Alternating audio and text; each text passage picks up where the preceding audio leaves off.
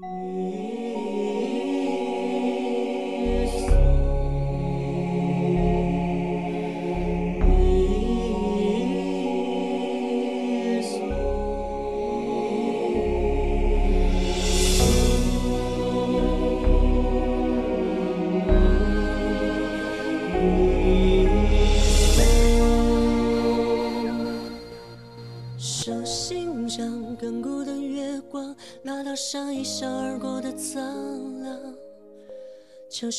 首尽向你住你一方，是你生而为龙的眷光。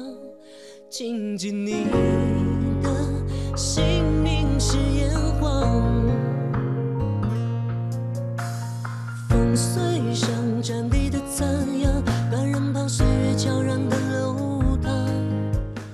北京时间的十二点零八分，这里是正在直播的文艺大家谈，来自中央人民广播电台文艺之声。各位好，我是小东。中午好，我是小昭。每次我们准备稿件的时候啊，直播之前可能都会在稿件上标注一些字啊，特别是有一些字音啊等等。但是现在我越发越发的明显感觉到，我们在写字的时候，有时候容易提笔忘字，因为无论是做稿子也好，还是呃做其他的一些工作啊，基本上都是用输入法，有一个汉语拼的联想就出来了。但是真一手写，还真容易出现一些问题。嗯，手写这好像对于今天的人们来说是一项效率比较低的一种输入的方式啊。是提笔忘字嘛？有一词儿就说，嗯对，就是有的时候挺尴尬的，所以离了现代化的这些像手机啊、电脑这样的一些工具，有一些成年人，尤其是像我们学文科出身的哈，特惭愧是吗？对对对，有的时候真的是挺惨。有时候反而不如一些孩子啊，小学生、中学生，可能咱们现在这个真是说用笔写字的能力都不一定比他们强了。当然了，这个一这个问题其实可能在很多次，呃，我们不管是节目里头也好，还是生活当中也好，都会被大家所留意到啊。是，呃，而最近呢，呃，有一档以此为契机吧，我觉得引发了呃这个这方面关注的一档节目也是上线了。是，而且是一档竞技类的节目。我我感觉，呃，乍一看它的感觉有点像去年做过的一个汉字听写大会。我们要说的是什么节目呢？这次这个节目叫《汉字风云会》，而且播出平台也不一样了。之前那个是在央视播出的，这次的呃竞技真人秀节目《汉字风云会》是在浙江卫视开播了，而且就是在昨天晚上。为什么说觉得他们风格那么相像啊？首先呢，都是回归到这个汉字啊，还有咱们古诗词啊，咱们自己文化的本源上来啊。是。还有其次呢，都是以这个有点考察、有点竞技的这样的一个形式，这容易激起观众的一个好胜心。我们在看选手比赛的时候，是不是自己也试试看能不能够把这些题给答上来？默写一下，看看会不会啊？啊、为什么觉得他们好像血缘那么近呢？那是因为他们是同样的一个人策划的啊。是我们先来介绍一下这个节目啊，《汉字风云会》节目挑选了大量常用易错和应知应会的词语进行考察。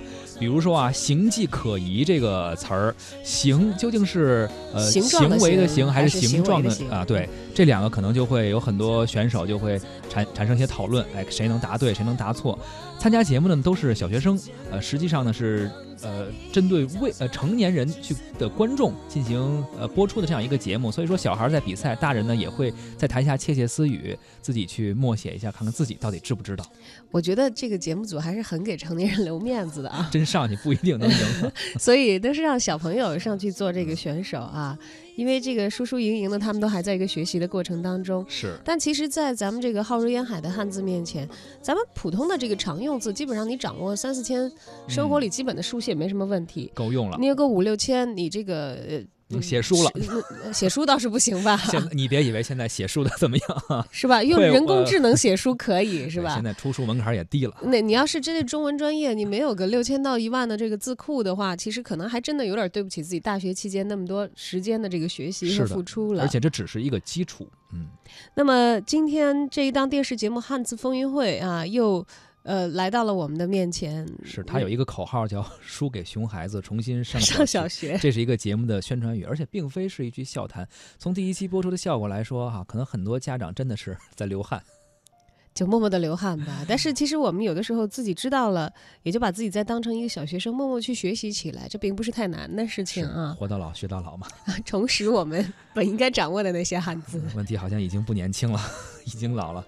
所以今天我们就来聊一聊啊，正在关注的这档汉字风云会，也邀请到了总策划关正文老师，对他有一些采访。收听节目同时，你也可以关注文艺之声的微信公众号，发来文字留言，还有机会获得我们赠出的电影票。本周六啊，一晃也就是明天了啊，时间很紧了。这个我们还有一些少量的参与名额。一零六六观影团本周六的中午十二点半会组织大家到万达国际影城北京环怀房店啊，团看最新的电影《悟空传》。如果您想报名参加我们的。观影团现在就可以发送姓名加上电话加上《悟空传》到文艺之声的微信公众号抢票报名。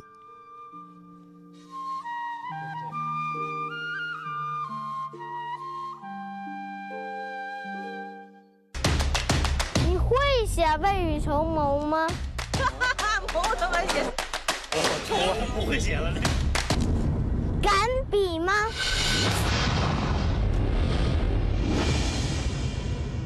灵犀，请出下一题。这个都能答对，那难度可要再升级了。听好了，这个词是韶华。韶华也指韶光，也指美丽的春光，也比喻美好的青年时代。你们会写吗？赶紧落笔吧。韶华啊，美丽的春光，比喻美好的青年时代。这个离我已经有点年头了啊！汉语的词语，它为什么内涵丰富？它就把你想要表达的，用一些语句表达的东西，我凝练到一个词里边了，用这样一个很简洁的方式，表现出了无限的意境。所以我们要多学汉语的这种好词儿。主持人可以再给我一次提示吗？韶华，美丽的春光，也比喻美好的青年时代。还有十秒，抓紧写啊！对，我们请老师来给出判定这道题。好，我们福建队的同学答对了。我们看一下正确的这个字，韶华，看到了有感觉了吗？看到了也没有，没见过，没有接触到过这个这个词。那我们听一下老师的对于这个词的解释。好，我就跟安阳这个同学说一下，这个韶啊，你看左边是个什么？音，对吧？所以这个东西呢，最初它是说是禹舜时代的一种非常动听的美好的音乐，所以它跟音有关。后来就指一般的这个美好。真的通过这期节目，我相信电视机前所有的观众经历了漫长等待之后，也再次感受到了汉字听写的魅力。哎说到了刚才一个字儿叫韶是吧？对，韶华易逝，韶光易逝。我想起了孔子说的叫“闻韶三月，不知肉味”。所以呢。一些好的节目也好，或者一些好的呃文化的载体也好，可能真的，如果你真的能够看进去的话啊，真的其他的像物质上的东西可能就没那么重要了，精神上的追求更重要了。就目前，反正我精神上我是觉得好像也受到了一些刺激，觉得我应该要补一补，不能够天天只是在朋友圈里晒自己吃的那些。是吗？三月净吃肉味了哈。这个节目啊，他也在想，也是想到了这个问题。毕竟在一个娱乐化的时代来说吧，如果真的你把一些呃传统文化的东西生硬的去。呃，播出或者生硬的去植入到一个人的脑子中很难，所以他也想加入一些娱乐化的元素，能够更加接地气吧。这档节目确实也是，呃，浙江卫视我们也知道，一向是以幽默搞笑的风格做这种综艺节目比较擅长。对他们都有自己金牌的这些很多的节目经验，而这次呢，也把这个娱乐元素呢，呃，适当的掺入到了这次的中国汉字。呃，听写大会的兄弟节目《汉字风云会》当中，就想加入一些娱乐的元素，包括开心麻花的添乱组合，现场也会进行各种的捣乱搞怪。因为毕竟小朋友参加比较多嘛，可能需要做一些有意思的事情。而我们的记者王菲也就很多问题啊，关于这个节目的关注，采访到了《汉字风云会》的总策划关正文老师。我们来听一听关老师对于青少年文化类节目的看法。呃，文化实际上大了说是人跟人，呃，一个群体中人跟人之间。呃，他们的规则和方式，就交往方式的某种约定，这是一个特别特别大的范畴。那青少年实际上一直是处在这种文化养成的这样的一种重要的阶段。呃，他不管他是不是学习，实际上他都会被社会呃呃影响，并且形成自己的文化观。呃，在这一点上，我觉得呃现在的文化的来源是多样的。呃，比如说，呃，他可以看到很多近现代的书，可以看到很多外国的书。那么他所看到的影视作品，所交流的各种各样的人，实际上都是在对他进行着文化影响。所以今天的文化很难说是过去那种叫呃单一来源文化，那么它应该是多元的。那么对于在这种多元文化中，呃。我们自己的传统文化，它应该在什么位置？它是否依然具有这种主流价值和强盛的生命力啊？甚至具有一定的跟别的文化相比，具有一定的竞争力？那么，这个我觉得是我们需要在全社会呃都去努力去做工作的。啊，都去呃重新呃去审视我们的传统文化啊，同时把其中的最优秀的精华的部分让它发扬光大的这种可被发扬光大、可以跨越时空的呃所谓文化要素，实际上它是会被最广大的人接受并且喜爱的，而不简简单单的是啊被呃人强制的呃规定的呃或者说是呃让人很不舒服的。呃，所以我觉得青少年接触我们自己的传统文化，他应该是就或者说作为我们的呃文化传播者，我们首先应该做到能够叫让他们喜闻乐见，啊，能够呃叫让他们以他们呃习惯的方式、乐于接受的方式啊来跟他们做交流。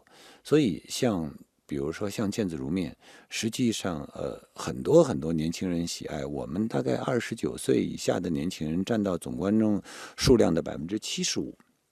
那么像这次我们做汉字风云会也是，就是呃我们努力的去呃实践，让这个节目从头到尾都充满欢笑啊，然后有更多的这种娱乐特征啊，有更多的这样的一种用。呃，快乐的状态和场分来传播必要知识的这样的一种努力，呃，我觉得呃，让青年人喜欢，然后才能说得上，呃，他能从里边呃得到呃找到他自己呃对他有益的这样的一种文化要素，啊，才说得上学习。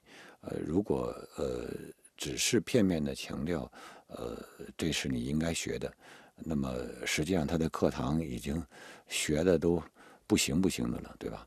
那么等他呃离开了课堂，他好不容易想休息会儿，你还告诉他说，其实你还得学习。那么在这个时候，呃，这样的一种好为人师的节目，恐怕嗯很难真正走入青年人，呃，很难真正起到那种输送营养的传播效果。今天我们采访到的。关正文老师啊，也是做了很多不同类型的电视节目，呃，所以说呢，在他心目中，应该文化类节目也有自己的一个风貌的定位。我们记者王菲也采访到了他，听他来说一说，在他心里边啊，文化节目应该是怎样的？呃，在我看来，这个节目的类型从来就没有过高冷过，呃，而是从它诞生的一开始，实际上它就是非常大众的。比如说我们的中国汉字听写大会，呃。他的那个所谓高冷，可能是更多的是当时在业内，啊那些呃就是同行看来说这样的节目可能，哎呀会不会在受众的喜爱度上会不会遇冷啊，会不会有困难呐等等的，呃但是实际上呃汉森大会在第一期播出的那天晚上就已经是全网。呃，都热起来了，然后很多很多人啊在呃议论这个节目，并且它大概在播出两小时之内就变成了全网呃热议的第一名，所以呃这一个节目类型说不上它天生就是高冷的，而在我看来，它一直都具有大众性。那么在现在呢，它当然可能是叫因为一系列节目的不断的推出啊，其中有一些优秀节目呢，还确实是呃获得了呃非常规模非常大的观众的喜爱。那么呃这样呢，就好像形成了一种呃所谓文化节目热。这个我觉得其实倒是还。是一个非常值得警惕的一个事情，啊，因为在我看来，呃，文化节目其实任重道远，呃，不管是它被集中喷发了啊，还是它呃此前的这种叫呃零星生产，呃，实际上我觉得文化节目同样需要一个漫长的积累的过程，有一个练好内功的过程，而不是一个呃浮躁的一拥而上的这样的一种现象。啊呃，只要是浮躁的，实际上呃对这个节目类型其实没有什么好处。其实一说到文化类节目啊，咱们很多人都在想，呃，是继承还是创新？这之间又有怎样的关系？而继承和创新之间的关系怎样去处理好，其实也是一档文化类节目能够成功的关键。就于这个问题呢，我们也采访到了关正文老师，继续听他是怎么说的。呃，我比较感兴趣的是说这个传统文化传承这一件事情，呃，因为实际上在我看来，文化类节目的分类本身就有问题，因为。大的方面说，所有的视频类节目实际上都是文化产品，啊，都是文化类节目。比如说，呃，那些餐饮节目教大家做饭的，啊，那叫饮食文化，对吧？啊，还有那些教大家怎么样保健身体啊，什么季节该吃点什么补点什么的，那叫养生文化，那都是文化。所以呢，我在这个命题里边，其实我倒比较关心说，呃。这个所谓文化类节目，更多的是指向那个所谓传统文化的传承类节目。这种文化传承，实际上在我看来，呃，现在做的都是非常皮毛的事情，因为我们的文化传统实际上是非常复杂的。那么其中，我们呃一直以为是那个特别主流的那个部分，或者说，呃，在我们今天影响最大的那个部分，实际上是受到呃宋明以来的这种所谓国学影响，呃，特别是受到了清中晚期的一些影响。那个时候呢，实际上国学渐渐走入了某种狭隘的、狭窄的这样的一个领域。那么，呃，大家也都知道，那么他，呃，在整个的清晚期的时候，他会趋于保守，然后他在相当程度上制约了中国的发展和进步，也给我们民族啊带来了呃灾难。那么，到了新文化和五四运动之后，实际上，呃，那。这样的一种社会革命，它有一个特别鲜明的口号，实际上就是跟我们过去的这种叫封闭的、狭隘的、保守的这种所谓的文化来做一种切割，来引入了新的文化，让它带来社会的发展和进步。那么，呃，尤其是我们呃最近这几十年，中国真的发展进步了，这个时候我们反过来会。关照我们曾经的传统，但是这样的一种关照呢，在一定程度上，它并不能简单的把它看成是对清朝中晚期的那个所谓传统的直接对接。在我看来，中国五千年文明之所以能够流传至今，是因为它一直活着，它在今天的世界范围的参照系下，依然能够供应智慧。依然能够供应中国的解决方案，所以它应该是能够跨越时间、能够跨越空间的。那那才是活着的中国的智慧，而真正的做这种活着的、有生命力的中国的传统文化的传承，在我看来，在相当程度上，它需要我们学界、需要我们大的学者啊来做一些叫最基本的工作，来对我们的传统文化。啊，做一个重新的厘清的工作，而不是简单的说，呃，就是比如说背点古文啊，或者是穿上汉服去跪拜孔子啊，就是这样的一些表面上的传承，实际上对呃我们的文化，呃，依然是叫以偏概全和不够尊重。据说有大事要发生，什么？文艺之声要改版了。从七月十号开始，每天十四点至十五点，戏迷天地；每天十五点到十六点，民歌风行，让你有更多时间追随动听的民歌，欣赏更美的戏曲唱段。每天晚上二十点到二十一点，聚焦当天文艺热点精华。王林、小磊将在文化聊吧等你。诗遇见歌，那些年我们读过的课文，夜听。这些文化人的新阵地被我们一网打尽。李志的不老歌，调整播出时间为每晚二十二点到二十三点。更浓的夜色，更纯的金曲，听听老歌，听听老歌，好好生活。七月十号开始，FM 一零六点六，中央人民广播电台文艺之声全新改版，期待你的聆听，期待你的聆听。北京农商银行邀您一同收听你应该知道的事。爱生活，所以我喜欢说走就走的旅行。爱生活，所以我喜欢不一样的购物享受。北京农商银行福瑞卡，让生活更轻松。旅游、装修、买车、购物、留学、梦想生活，一卡掌握。北京农商银行福瑞卡，全额提现信用卡，让资金真正流动起来。无需担保，无需抵押，随需随用，随借随还。北京农商银行福瑞卡，品质生活，一卡在手。